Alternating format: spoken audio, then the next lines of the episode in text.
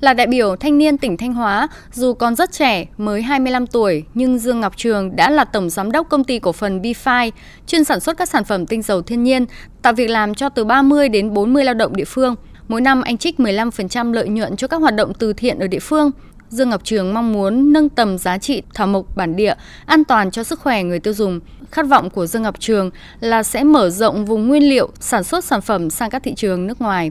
Tôi cũng mong muốn là làm một cái sản phẩm mà nó thật sự là tốt cho sức khỏe con người và bảo vệ môi trường. Ngoài ra nó thật sự là một sản phẩm để lại dấu ấn không chỉ ở Việt Nam mà nó có thể là chiếm lĩnh được thị trường quốc tế, thì tôi thấy thị phần của nó cũng rất là rộng và khá là nhiều. Và cũng là một mong muốn nữa là cũng muốn là nâng cao cái giá trị từ nông nghiệp, làm sao mà bà con không phải giải quyết cái bài toán là được mùa thì mất giá, giúp cho kinh tế của đất nước mình bền vững hơn. Còn chị Nguyễn Thị Minh Hằng, bí thư đoàn thị trấn Nham Biển, tỉnh Bắc Giang, với vai trò là cán bộ đoàn, chị đã triển khai các chương trình thúc đẩy thanh niên phát huy được tinh thần sáng tạo, lập thân lập nghiệp, kết nối các chương trình trải nghiệm, tập huấn nâng cao hiểu biết, kỹ năng cho đoàn viên địa phương để phát triển mô hình kinh tế, giúp đoàn viên tự tin quảng bá sản phẩm, đưa sản phẩm lên sàn thương mại điện tử. Chị Nguyễn Thị Minh Hằng cũng là một thanh niên phát triển kinh tế với mô hình quán ăn, từ đó đã kết nối các thanh niên có mong muốn khởi nghiệp để lan tỏa tinh thần lập thân lập nghiệp. Chúng tôi có thành lập câu lạc bộ các bạn mới bước đầu khởi nghiệp và lập nghiệp, trong đó thì chúng tôi có có những cái buổi họp mặt chia sẻ những cái kinh nghiệm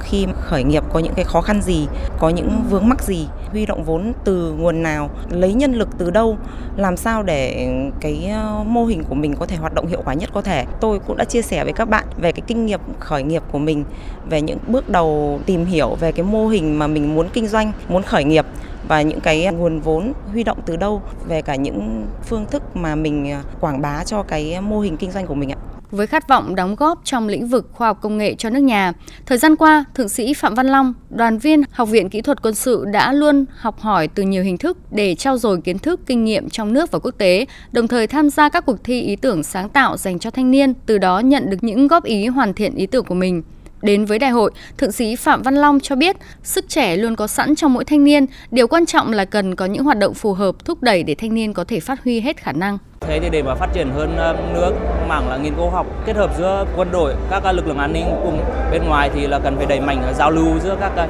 sinh viên trẻ có tiềm năng trong quân đội và ngoài quân đội, để chẳng hạn như có những cái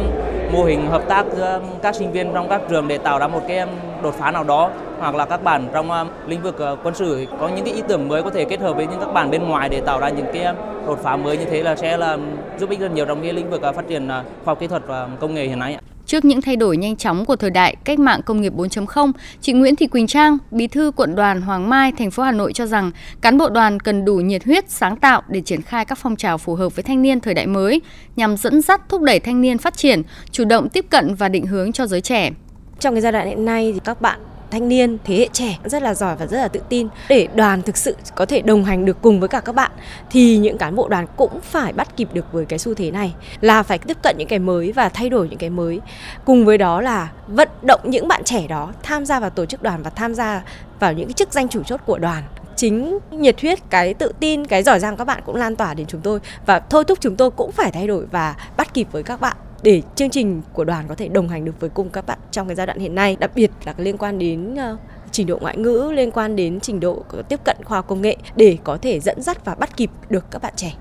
Trong không gian sang trọng của Đại hội đại biểu toàn quốc Đoàn Thanh niên Cộng sản Hồ Chí Minh lần thứ mười hai, các đoàn viên thanh niên tiêu biểu được tham quan những gian hàng với nhiều sản phẩm sáng tạo của thế hệ trẻ, triển lãm với chủ đề Khát vọng cống hiến, lẽ sống thanh niên, được giao lưu chia sẻ với những tấm gương cán bộ đoàn, thanh niên tiêu biểu trên cả nước, thể hiện sự khát khao đem sức trẻ góp phần phát triển đất nước.